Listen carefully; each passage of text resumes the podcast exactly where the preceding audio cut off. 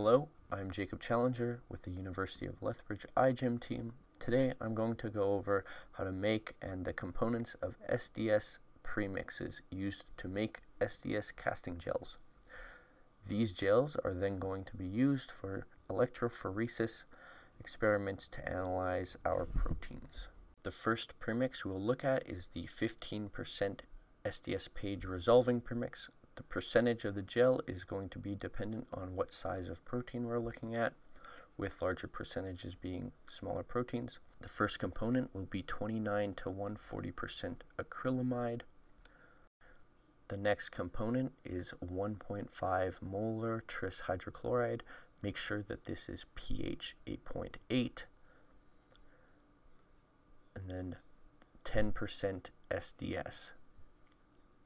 And then we will dilute it by adding Milli-Q water. The next premix we're going to look at is the 6% stacking gel premix. The importance of the stacking gel is to get the samples to start at the same place before exposure to an electric field. So it has much of the same things as the resolving gel premix, the 29 to 1, 40% acrylamide, the 10% SDS.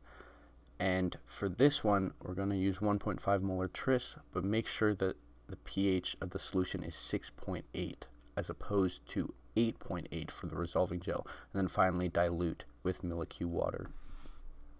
When making these gels, it is very important that the correct ratio and percentage of acrylamide is used, as well as the correct pH of tris solution is used in each gel.